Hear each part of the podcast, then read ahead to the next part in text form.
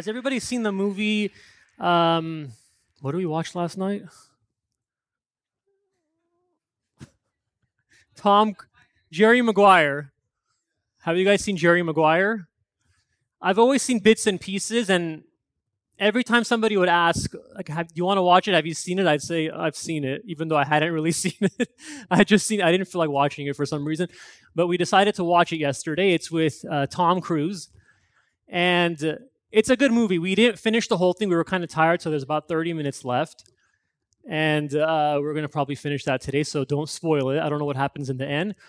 But basically, Tom Cruise's character, Jerry Maguire, he's a sports agent and he's very charismatic and he's very, very good at what he does. And he has the best clients and he works at this big company.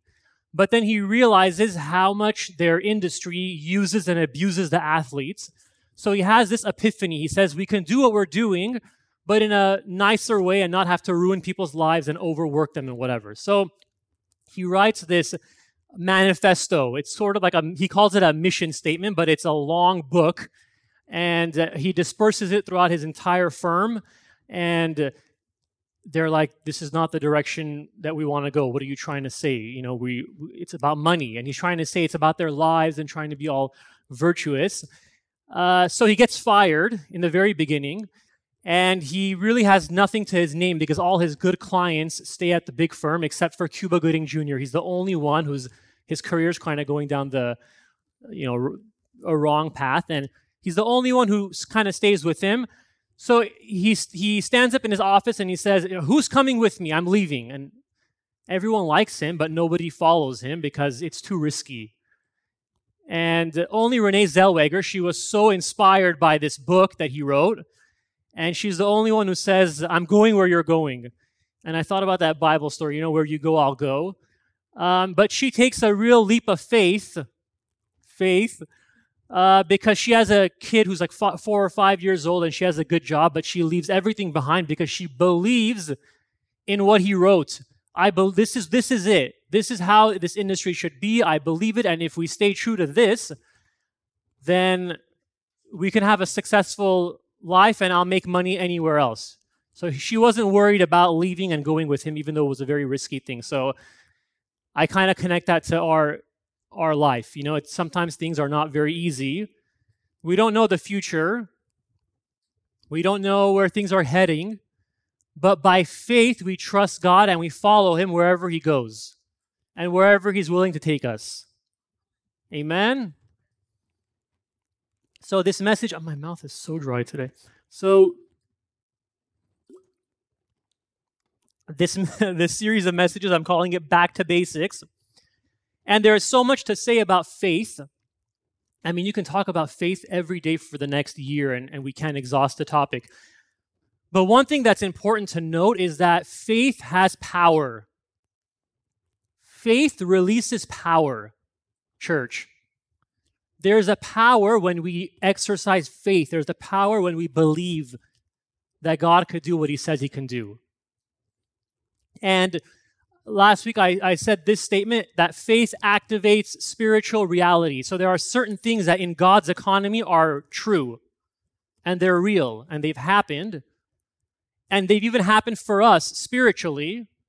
But when we exercise our faith and we believe them, He activates it and allows it to happen in our life today. And the best example, or easiest example, I, I should say that, uh, expresses this is our salvation. 2,000 years ago, he died on the cross. 2,000 years ago, he bore our sin. 2,000 years ago, he started a new race. But you and I, we repent 2,000 years later, and the Bible says if you believe in your heart and confess with your mouth that Jesus is Lord, you are saved. So something we do today activates a spiritual reality that happened 2,000 years ago. Am I making sense? Yes? And faith, church, is a fight. So we're kidding ourselves if we think that faith is a one stop thing. Every day it's a fight. It's a fight, it's a fight to remain in the faith. I've been my whole mind and my whole energy has been in the past couple topics And even with me thinking about faith all the time and trying to come up with something, you know, to share with you, I mean, the way my faith is being tested back and forth in different ways is just amazing. You let your guard down for a second, and Satan can distract you and bring something in your life to question your faith. Our job is to abide in Jesus daily. John 15, 5, Jesus says, I am the vine, you are the branches. So I like to think of this as we grow from the vine. It's not like somebody took us and attached us to the vine. We grow from the vine, right? So it says, If you remain in me and I in you, you will bear much fruit. And the Amplified Bible throws something else on top of it. Sometimes I like to see what, what the scholars were thinking that it means, and they go back to the old translations and whatever. Bearing fruit is producing the evidence of your faith. So when we bear fruit, it produces the evidence of what we've been believing in. And abiding in Him, what does it mean to remain in Him? Can you and I step outside of Christ? No, right? We are in Him permanently. Nothing's going to change that. He's in us, we're in Him. Abiding in Him means keeping hold of His promises, believing and accepting the Word of God as true, having faith in what it says, what it says about you, what it says about our position in Him, what it says about the church, what it says about God is doing in our lives, everything, believing in it. And in due time, God will allow his character and the realities in him to be manifested through you. Should I repeat it one more time? This is all background from last week. When we abide in him, we are keeping hold of his promises and believing and accepting what the word of God says as true by faith. And in due time, God will allow his character and all the realities in him to be manifested through you. And the book, the in Romans it says faith comes by hearing, and hearing by the word of God. So hearing the word of God, knowing the word of God, it actually builds a bank. It's like a storage bank of God's entire being in us. And the more we know, when we face certain circumstances, the Holy Spirit is a reminder. And the Holy Spirit is a helper. It brings verses to our spirit that applies to whatever situation we're going through and keeps us faithful and gives us the faith to move forward. But we got to know the Word of God, church. We have to know the Word of God. So I created a note section in my, in my phone. It's called Fight the Fight. And there are a few verses that God is trying to show me in this chapter of my life to really believe in. And so I took a few of those verses and I added a few more and I printed them on this piece of paper and I made 80 copies and I'll leave it up here and you can take it before you leave. I was going to laminate it, make it look all nice, but ain't nobody got time for that. So but please take it and it's okay, it's it's cute. We put it there. Oh, thank you. But in due time, you know, we got to remember some of this stuff that Jesus says about us. Now, the Lord is the Spirit, for instance, and where the Spirit of the Lord is, there is liberty. Do you believe the Spirit lives in you? There is liberty in you. Alrighty. Hebrews 4:14 says, "Therefore, since we have a great high priest, Jesus, who has ascended into heaven, Jesus the Son of God, let us hold firmly to the faith we profess." It doesn't say try with your efforts to be like him. It doesn't say try with your efforts to be a good Christian. It says hold firmly to the faith we profess, showing how important even that verbal profession is in our lives. We, we talk so much all day long. We're talking, we're talking. I'm in the industry, everyone's just talking, okay? But how important it is to profess the word of God. And then listen to this for we do not have a high priest who is unable to empathize with our weaknesses, but we have one who was tempted in every single way, Do you know that every temptation that comes to your mind, whatever it is, to tempted to look at yourself, tempted to lack faith, tempted to do something bad, Jesus was tempted in every way, just like us. So he can sympathize with us, he could relate to us. Yet, of course, it says, just as we are, yet he did not sin. So, Christianity is a life that's activated by faith in what he did 2,000 years ago, and by faith we walk daily with him. Church, it's a daily walk of faith. So, how did all this topic come up? I got to get a new bottle that doesn't pop when you when the, when the water falls down. About a month and a half ago, I've been sharing about faith. I've been sharing about walking in the Spirit. I've been sharing about having a good attitude, a good outlook on life a couple weeks ago. Well, about a month and a half ago, I was working remotely, and I should have been working a little harder, but you know, when you're working remotely, you're laying on the couch a little bit and you're playing with your dog. And I was just taking my spiritual life into consideration, and I just, I felt like God wanted me to come to the next level of my faith. I felt like He, He's saying, don't just talk the talk, it's time to walk the walk. It's time for your thoughts, your actions, your words, your testimony to be consistent behind closed doors, at the workplace, at your school, with your family, at church. I want consistency. I want a vessel that is just representing my heart and mind all the time. Okay, so I felt this burden. And I was just like, oh, I just can't do this. Lord, choose someone else this is too tall. It sounds like too tall of an order, right? Like, I have to be the one to love everybody. I have to be the one to turn the other cheek. I have to be the one while the world is doing whatever they want. I have to be the only one doing things the right way. Everyone is taking the easy route. Everyone's doing shortcuts. Everyone's doing whatever they want to do. And here I am, and I have to suffer and do everything your way. It's just too much, Lord. I can't do this anymore. And believe me, I know I've always said it's not by our efforts, but sometimes you fall into that trap of not realizing that it's the Holy Spirit that helps us do these things. Okay? So I'm praying and I said, you know what? I'm not going to let God go on this. I want an answer to this today. So I said, I'm going to fast and not eat the entire day and pray for God to give me an answer and my fast lasted about 30 minutes. I'm not a very I'm not a very faithful faster.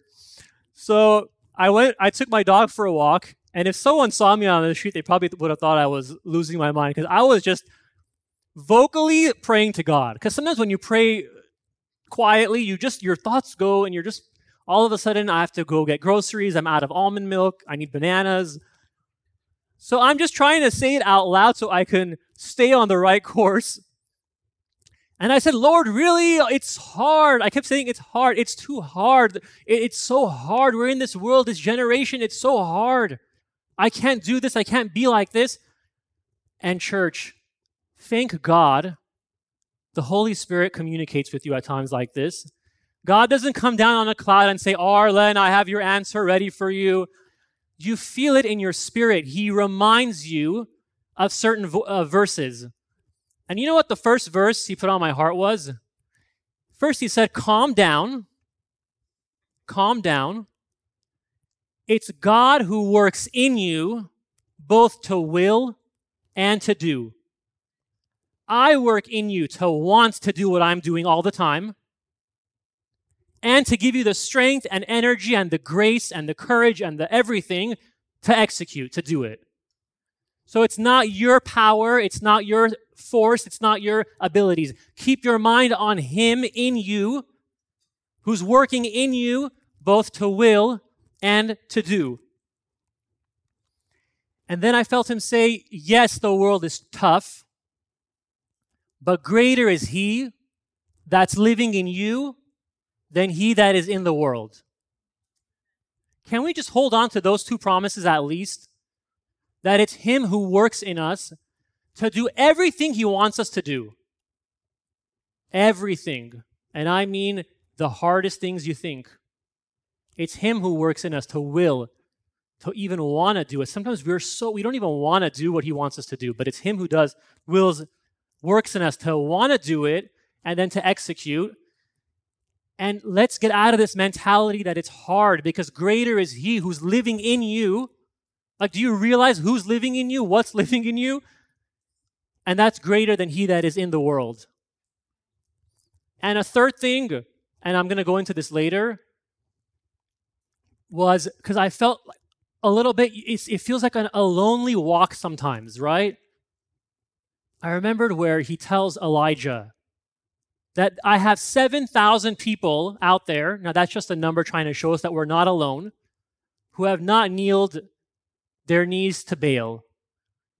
That he has people out there who are like us, so we're not alone. We're not the only church on earth. There are pockets here and there around the world of people who have responded to his call and want to walk all the way with him. Amen. Christianity is not a behavioral adjustment. It is our job to believe and keep our focus on who we are in Him. Who we are in Him. All right, so what does Satan do? He operates by using thoughts. Satan doesn't come into our body Satan can't touch our spirit. He operates with thoughts. He tries to bring thoughts in your mind to weaken your faith. And his thoughts consist of three kinds of thoughts accusations, temptations, and deception. He, make, he misinterprets the word of God. Are you really saved? Are you really free? Are you really saved by grace? Or he tempts us, he entices us to do something. And then we say, oh, I can't do it, so I'm just going to do what he wants me to do. Or, and, then he, and then once we do it, he accuses us. Oh, you're not good enough. Oh, you're like this. Oh, you're like that. That's how he operates. He attacks the reality of God's word and says, do your, th- and we need to learn that our, our thinking and what we're doing needs to align with the Word of God, regardless of how we feel. So sometimes we feel a certain way, our emotions are up and down, but we got to consistently be focused, honed in on what the reality of the Word of God is. And that's how we fight the fight against Satan. Faith is spiritual warfare between the enemy's thoughts that he's trying to put in our heads versus the Word of God. And God gives us good news. We don't have to think about every thought that comes in our head. You don't have to think and dwell on every thought that comes in your head. 2 Corinthians 10:4 says for the weapons of our warfare are not carnal, but mighty in God for pulling down strongholds. Stronghold is something that Satan has bombarded you with for so long that you've just bought it and you've sort of made it your identity. Oh, well, I am the way I am. I'm just angry. I'm an angry person. You just made that a stronghold in your life. Mighty in God for pulling down strongholds, casting down arguments and every high thing that exalts itself against the knowledge of God and here's the fight bringing every thought into captivity to the obedience of Christ. We have the Holy Spirit in us that directs us when something we're thinking is not right. And we shouldn't just accept it as, oh, this is what it is, and we should just go off on our day and and for instance, we we know we gotta be thankful people, right? We know God wants us to be thankful. Well, a lot of our time we spend thinking about stuff that are, are just making us unthankful. Oh, this is going bad. This is going. I'm not saying be unrealistic about your problems, but I'm saying you don't have to accept that everything is doom and gloom and then you suddenly fall down a hole where you don't even thank God anymore or see his goodness in your life. some of the thoughts he puts in our mind I'm not worth anything to God. Ah, my time with God is done. I, I'm not worth anything. It doesn't matter how old you are, you're still worth something to God. I always joke with V, there's this southern preacher. One time I put the TV on and she was speaking. The first thing it says, she said, When Caleb was 81 years old, she said, Lord, show me a mountain. It doesn't matter how old you are, church. God can do anything He wants in your life at any time. Or He can do things for other, or He can do things for other people, but will He really do it for me? Can God really take me out of this? Oh, this situation's so hard. He does this for everyone else, but for me, it just never works out. Come on. Uh oh. Okay, maybe this one. Maybe this one will shoot those arms up. I'll never overcome this. I'll just never get out of this mess. What kind of a thought is that? Think about it. Is that from the Lord? I mean, he, he makes the impossible possible. His very nature is to make the impossible possible. What kind of a thought is he can never, I could never overcome this? And you know what? Even if he doesn't take something out of your life completely, he will bring you to a place where he'll make you so much like him that you can deal with it and it won't even affect you anymore. He hasn't taken every single thing out of everyone's life. We know that for a fact. Sometimes things take long. Sometimes they just remain. I don't know. There's a lot of other powers that place people's wills, people's wrong decisions, or whatever. But He will show us and teach us and train us to handle those situations with grace. Amen. So Satan robs us of our faith by our thoughts. And it's so important, church, to meditate on the word daily. Meditate on the word daily. And imagine I'm in the midst of prepping this a couple days ago, and out of nowhere, out of nowhere, this thought suddenly came to my mind oh, what a tough time you had in your childhood.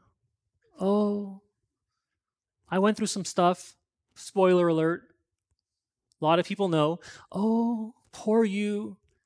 No kid deserves to go through that. Oh, what a sad thing you went through. And it just, for 10 seconds, I was just dwelling on it out of nowhere. I'm a, I'm a pretty just naturally forward thinking person. I don't like to think about the past too much, but out of nowhere, it just comes, brings my whole mood down, and I'm in the middle of thank God for the Holy Spirit who reminded me where apostle says leaving everything behind i press on to the to the uh, goal that's set before me or the finish line or whatever. I need to read the bible better. But you get what i mean. Press on. You don't see a point in in paul's life where he sits back and he says oh i per- oh i persecuted the church. Oh i'm so I'm so mad, I'm so bad, what kind of a person I am. The only time he brings up persecuting the church is to show how much he's changed and what God is able to do in his life. Leaving everything behind, I press on. Can someone look it up so I can finish it? Thank God, church. Can we just think about this for a second? Thank God we are not defined by the past. Thank God he nailed our past to the cross. Thank God we are new creation in him. Thank God he nailed sin to the cross. He gave us a new life. Thank God we're seated at the right hand in the heavenly places with the entire forces of darkness under our feet.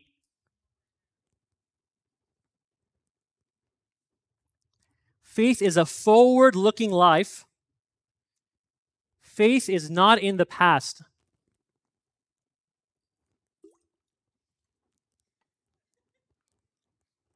How many of you are dwelling on the past? Something happened. Come on. Let me see those hands. I wasn't a good parent at this time in my life. Let it go and move on. Seriously. Move forward. He wants to do great things in our lives. Can we just stop for a second and just imagine that God lives in us? That his very life is in us at all times. Look in the mirror in the morning. Dare I say it before you have your coffee? And just say, God is living in this vessel. And everywhere I go, I'm taking him with me. Everywhere I go, I'm taking him with me. And that should not put a pressure on your back of, oh, now I have to. No, it's liberating. That he's always in us, he's always with us, he's always by our side. James says in 2 James 2:19, "My dear brothers and sisters, take note of this. Everyone should be quick to listen, slow to speak, slow to become angry, because human anger does not produce the righteousness that God desires. Therefore, get rid of all moral filth and the evil that is prevalent. And how? And humbly accept the word planted in you, which can save you. Just accept his word at its face value, that it's true in your life. And don't waver from that. That, in and of itself, we'll start moving mountains in our lives. And then he says, verse 22 But do not merely listen to the word, so to deceive yourselves, but do what it says. Do what the word says. And this is what's called walking now in the faith. So we have faith in the finished work of Christ, we have faith in the word of God, but then when God communicates to our spirit and tells us to do something, He gives us direction. You get a gut feeling when you know something's wrong, when you know you shouldn't do something. Listen to that. That's walking by faith. The more we listen to that still small voice inside, and it's usually in the little things. And he gives us the grace to listen. He gives us the grace to do it. He gives us the grace and the patience to do what he's telling us to do. And God will never tell you to do something that's too difficult for you to do. He will bring you to a point where it's a lot easier with his grace to do what he's telling you to do. But when he tells you to do something and he communicates to your spirit with that still small voice when you just know you should either do something or not do something, listen to him and do it. That's called walking in the spirit. And the more we resist that voice, the more we we choke it and not let and not do what it tells us to do, the flesh gets stronger and the spirit in a sense gets weaker. We, we read about crucifying the flesh, right? Well, it's nothing that you and I can force forcefully crucify the flesh. But the more we listen to his spirit, the more we listen to that voice within that tells us to do something, gives us direction, and we do what he what he says, the flesh gets weaker and weaker and weaker and weaker.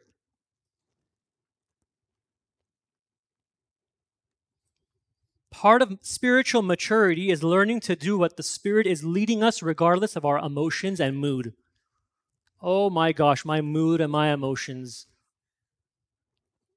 I don't even want to drink this, the noise it's going to make. Hebrews 11:8 says by faith Abraham when called to go to a place he would later receive as his inheritance, sat there and panicked and didn't know, obeyed and went. Obeyed and went. Even though he did not know where he was going, by faith he made his home in the promised land like a stranger in a foreign country. He lived in tents. Why is it saying he lived in tents? He was a wealthy man, generational wealth. It says him and his sons, they lived in tents. Why? Because they were thinking forward. They were thinking that this is not it. Yeah, it's uncomfortable here, but I'm going to faithfully walk with God through the discomfort because I know what's ahead of me and I want to achieve what God has for me.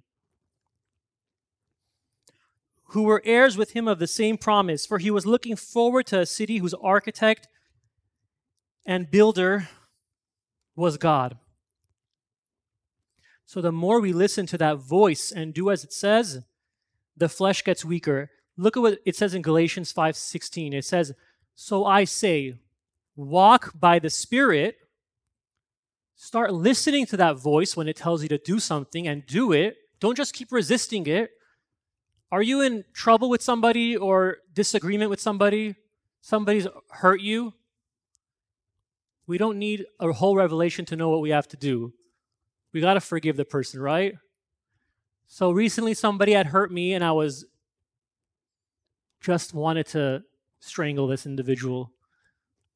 And I you know what I enjoyed also getting together with other people that this person hurt and just talking about it and talking about it a little more. And sometimes you say, well, oh, I'm just doing it because I got to get it off my chest, but it's not right. It's gossip. So you're not, you're not supposed to do that. Well, I felt the Lord trying to say to me, pray for your enemies and bless those who persecute who persecuted you. Well, I the first part was easy. So I prayed for him. And then when it came time to, to bless him, I said, There's no way on earth I'm blessing this person, nor does he need blessing. He is good enough. Bless me, Lord. he doesn't need blessing. But, and this is why I'm saying this, is because he gives you the grace to do it. And he showed me things that this person did for me that maybe I wouldn't have never done for someone else. So it wasn't all bad. So just let it go and move on. Forgive them, pray for them, bless them, and move on. Amen. So walk by the Spirit, and you will not gratify the desires of the flesh. The flesh, flesh wants to hold a grudge, for instance. For the flesh desires what is contrary to the Spirit, and the Spirit what is contrary to the flesh. Do I have time? I'm going to give another. Can I give one more example? Okay, so I'm telling you, everything I'm sharing, God is just testing me and testing me. So I got a lot of stories hot off the press. So a couple weeks ago now, one of my things, I don't want to say I don't know how to do it. I'm not going to say that. But one thing that's a little difficult for me is witnessing to people outside of church. When the conversation comes up, sharing the gospel with someone who doesn't know anything. Oh, all of you are good at this? Okay, I'm not good. God gives some people the gift of evangelizing, but we're all called to evangelize and to witness. So we shouldn't think that that's not something we're supposed to do. But I had a big deadline. So I was out working somewhere and I said, Lord, I'm just praying against distractions. I need to finish this. This is due today. What happens? A friend of mine walks in where I'm at and, and the moment he came in, I just saw his face was distraught. He did not look okay. And I thought he may have been on something. But then I talked to him, and he went through some very, very difficult stuff recently. And he was saying he hasn't slept in multiple days. He doesn't know what to do. He wants he doesn't want to get addicted to sleeping pills, but he's thinking about going about that route. And he's very humanistic, he's very positive, he's very, you know, with my mind I could do whatever I want.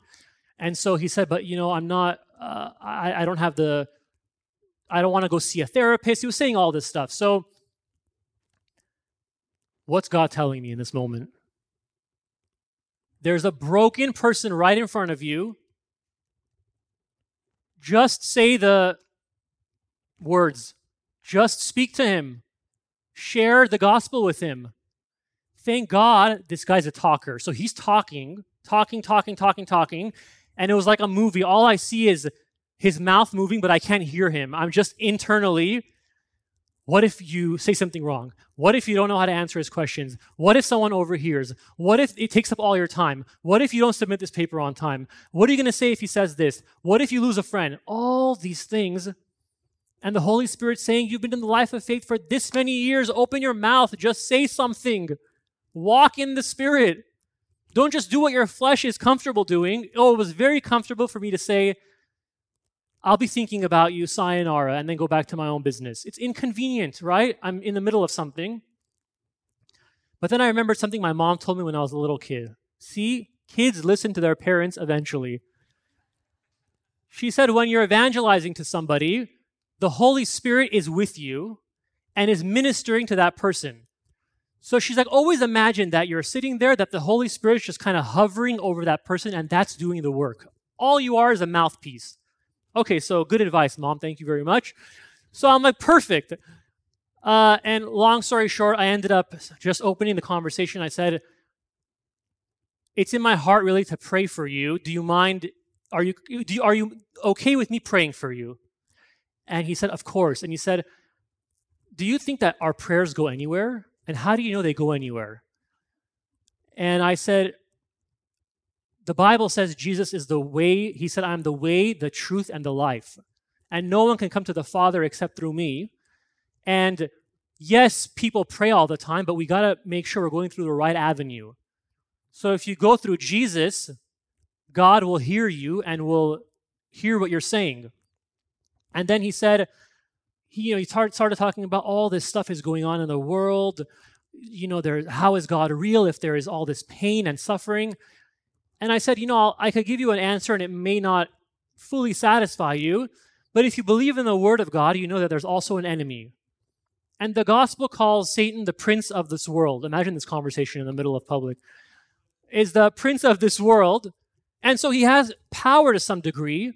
And man has the freedom of choice so that we make a lot of bad decisions and God can't just go against the choices we make. So it causes some chaos in this world.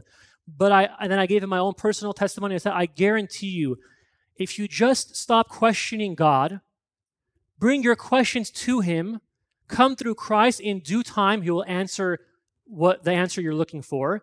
And he can do miracles in your life. I said, I've seen it in my own life, blah, blah, blah. Guess what happened next? All 100 people in that room gave their heart to the Lord. In fact, no one did, even he didn't. But that's not the point, church. The point is that we plant a seed. And when God tells us to do something, it's more important to do it than what result we're going to get out of it. I don't know what's going to happen in the future. I don't know if one day, but that was his time. And someone spoke to him. So that's an area I want to start working on. And yes, okay. It's amazing what fear does to our faith. Fear affects the doing portion. When God ultimately tells you to take a step according to faith, you don't listen because of fear. Fear is the exact opposite of faith, it's the antithesis of faith, right? I'm going to go into one biblical story and then I'll finish. It's the story of Elijah. And Elijah was one of the greatest prophets of the Old Testament. And to the point that when Jesus was on the Mount of Transfiguration, two people come down, Moses and Elijah. And some people say, oh, the disciples were so carnal. You know, they didn't want Jesus to come down and they wanted to stay there with him. I would have been the most carnal person, okay, if I was on that mountain, because I would just want to be there in the presence of just imagine Jesus, Moses, Elijah, they're just talking and you're there. So I would have pitched a nice tent. But anyway, so this is how big and important Elijah is. And Israel at this time, church was a mess. There's no other way of putting it. I mean, just so bad. We were talking about it yesterday. Elena reminded me they, they became worse than the nations around them. Not only did they not uphold their testimony, but they became worse than the nations around them. And Elijah was prophesying during the worst time during the nation of Israel when they were under the leadership of King Ahab. And the Bible says that not only was Ahab the worst of the worst because he did all the detestable acts of the prior kings, the idol worship, but also because he married Jezebel. So I mean, she was really demonic. There's no other way to put it. One of the things she did that you don't see anywhere else is she made an active effort to go and just kill all of God's prophets. So she's trying to eliminate God's voice throughout Israel. But not only that, she starts appointing her own prophets to the different gods that they were worshiping. And at one point, they had around 850 prophets of Jezebel. Think about this. You're living in a town where 850 people are prophesying on behalf of demons, and there's no word of God. This is the atmosphere I'm trying to set that Elijah is doing his ministering. Faith withstands the terrible seasons that society is facing and even the wrong direction that the church at large is headed faith withstands those times. It doesn't waver. because of what's going on in this world. That's where our faith should be even stronger in the Lord. So, what does Elijah do? He's very powerful. He says, I've had enough of this. They can't go on like this. I'm going to cause a drought. The faith this man had to cause a drought. It stopped raining for years. It was so bad that Ahab sends a, uh, one of his people and says, Go find some grass somewhere, anywhere. Our cattle, our oxen, they're all dying. There's nothing left. We need sustenance or we're all going to perish. So this guy was a man of God, and he goes and tells Elijah, basically, just come talk to Ahab, see what you can do. Long story short, please go read it. It's the most beautiful, one of the most beautiful portions of the Bible. Ahab's desperate, King Ahab is desperate for Elijah to bring some rain. So Elijah says, Perfect, let's, let's have a showdown. Let's set up two altars, put two bull, a bull on each altar. One's the altar to my God, one's the altar to your gods. And let's pray. And the God who is able to bring fire down, that's the real God. Okay? So Ahab's like, fine. And Elijah says, bring all the people of Israel, let them witness what's going on. And Elijah says in 1 Kings 18:21, Elijah went before the people. Now the two altars are there. Ahab's there. All the nation of Israel is witnessing. He says, How long will you waver between two opinions? How long will you doubt God? If the Lord is God, follow him. But if Baal is God, follow him. So, long story short, the Baal's prophets, they go first. They're doing all sorts of crazy things, self mutilation, disgusting things to try to make the fire come down. No fire comes down. Elijah does his thing. God sends fire down. It consumes the altar, but it like consumes the altar. It doesn't just consume the offering, it, consu- it consumes the whole thing. Well, right after this, Elijah says, now, t- now, because all of Israel sees this, they fall to their knees. They go, "Oh my God, what have we been doing all this time? What have we? Where have we gone? This is the real God." They come to their senses. So Elijah, just imagine this: his power, his faith, his zeal, his everything. He gathers them all together. He says, Let's slaughter all of Jezebel's prophets. So they literally, it's a bloodbath. They slaughter all of these demonic prophets. Big victory for God, right? Right? Okay, well, the, the news now goes to Jezebel. Ahab, and then Elijah sends rain, okay? But Ahab, instead of going home and saying, This is the real God, this is what happened, he says, This is what Elijah did. He killed off all your prophets. Instead of having a change of heart and turning to the Lord, he goes and complains to his wife. So Jezebel is furious and she sends a letter. She sends news to Elijah and she says, Woe is me, basically, that if this time by tomorrow I don't kill you. Out to kill Elijah.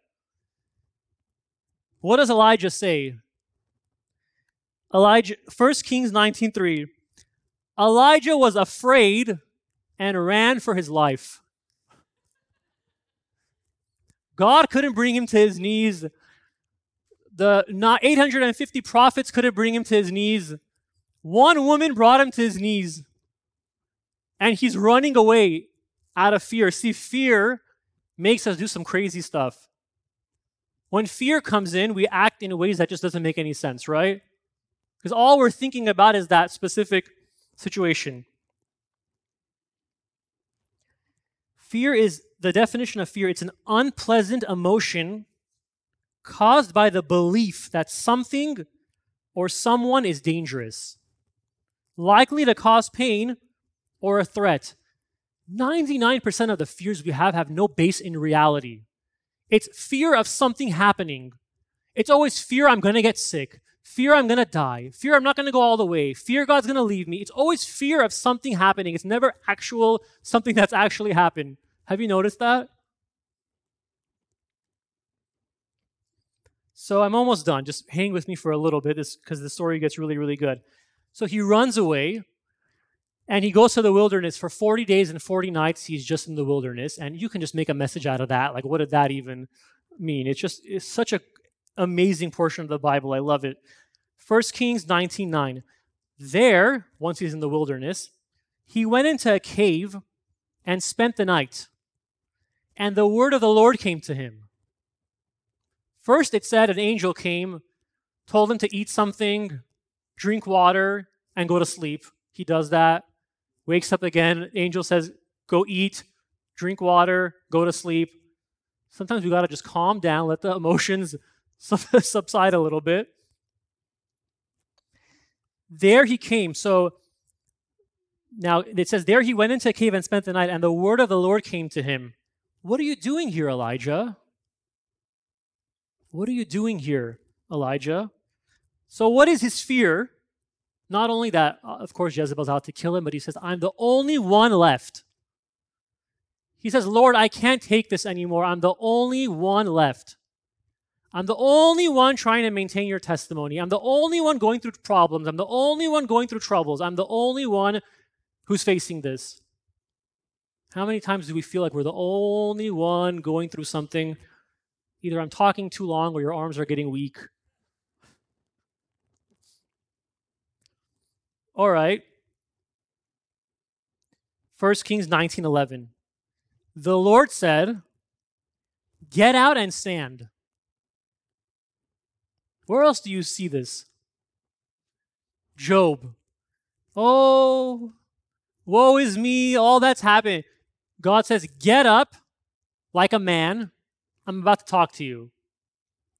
Do you know where else you see this? I love this. It's so funny. But when Jesus one day goes to the pool in Bethesda, and there was a pool there in this town, and it says every so often an angel would come and stir up the water. And if you saw it happen and you were the first one to go in, any ailment you had, any crippling you had, would be taken away. Where it says a man was there for 38 years laying down on a mat. 38 years. Even when I was a kid and I read this story, I thought it was crazy. I said, why doesn't he just stay in the pool? Imagine six year old me thinking this. Why doesn't he just stay in the pool? Stay there until the angel comes and twirls it up. So Jesus goes up to him and says, Do you even want to get well?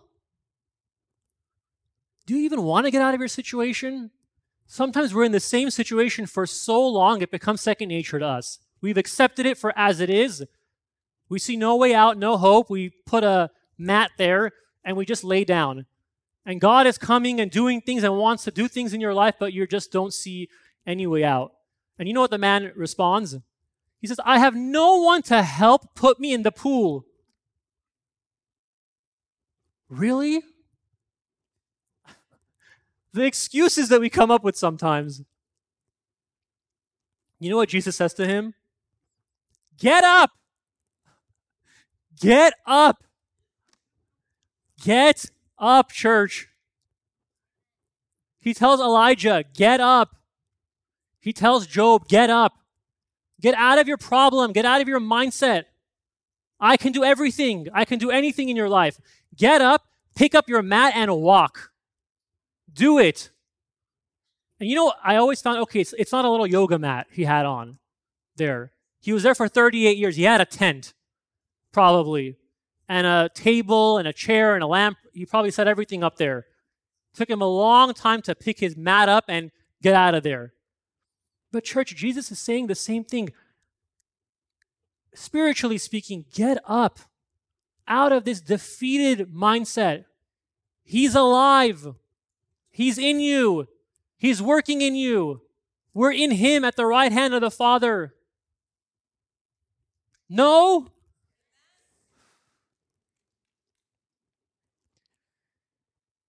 So back to Elijah. Again, almost done.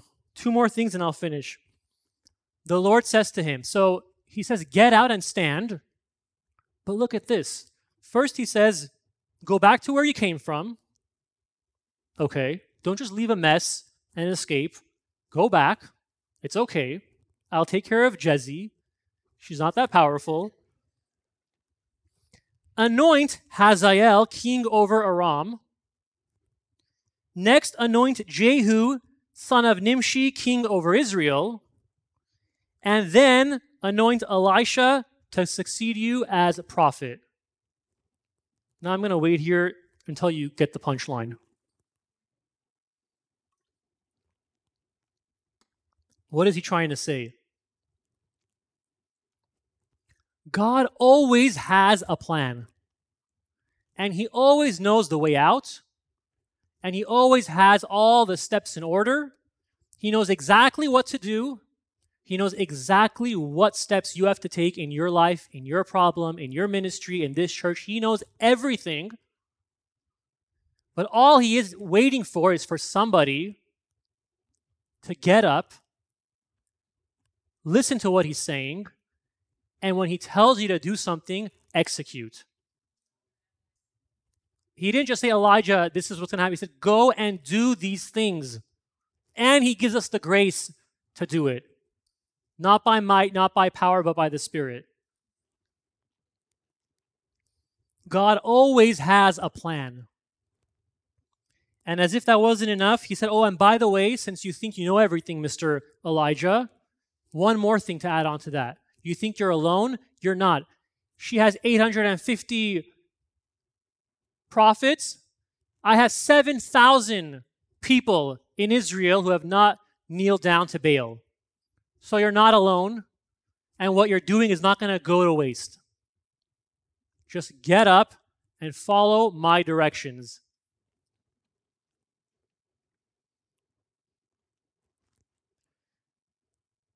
James says, Consider it pure joy, my brothers and sisters, whenever you face trials of many kinds. Uh oh. Pure joy? Get out of here, James. Because you know that the testing of your faith produces perseverance. Nothing can stand in the way of a Christian who has perseverance, who's gone through some stuff, who has some experience under their belt, and has learned in all circumstances to just press on, move forward, and trust God. Nothing can stop that person. The testing of your faith produces perseverance. Let perseverance finish its work so that you may be mature and complete, not lacking anything. If any of you lacks, lacks wisdom, ask God who gives generously to all without finding fault. He just wants us to have the faith that He'll do it. And it will be given to you. But when you ask, you must believe and not doubt. Because the one who doubts is like a wave of the sea, blown and tossed by the wind that person, person should not expect to receive anything from the Lord. Wow. Such a person is double minded and unstable in all that they do. Emotional, going based on how I feel, what I want, right? I read this and I said, Lord, I just want one thing. I don't want to be double minded. That's one thing I just don't want. I don't want my faith to waver. Amen. I'll invite the worship team. I think they have a song at the end. And if it's in your heart to commit yourself to a life of faith in the uncertainty when we're having an Elijah moment, if it's, it's really in your heart, I want to invite you it's not a religious thing, it's not anything. I want to invite you to stand up with me and let's just pray together. I'll close my eyes. I'm not peeking. I don't know who's going to stand up. But truly, if it's in your heart to commit yourself to faith, Father, I pray that whatever you're trying to show us, Lord, all these years, that it just doesn't go to waste, Lord that we take it and we apply it to our lives, that we learn to walk like Abraham did, children of faith, not necessarily always going where, where we think we're going or know where we're going, but having that faith and determination that you have a plan for us in the future, an important plan, a perfect plan, and we just trust you, Lord.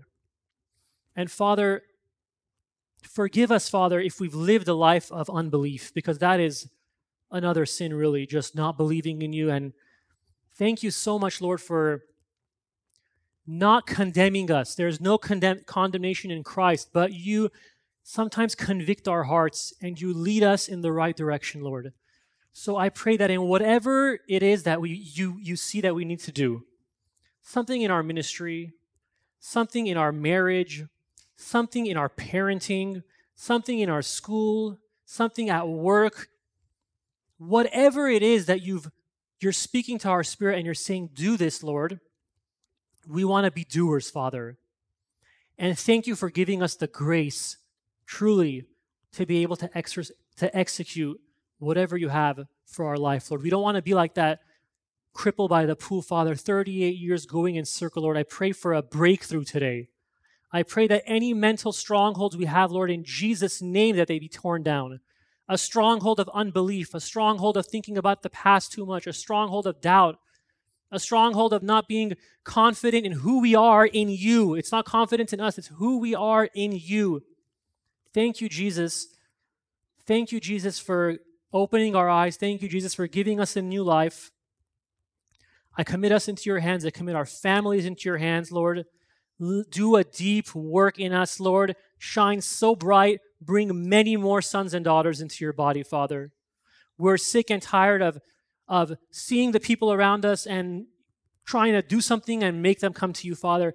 You do that work. You minister through us and bring us to you. In Jesus' name we pray. Amen.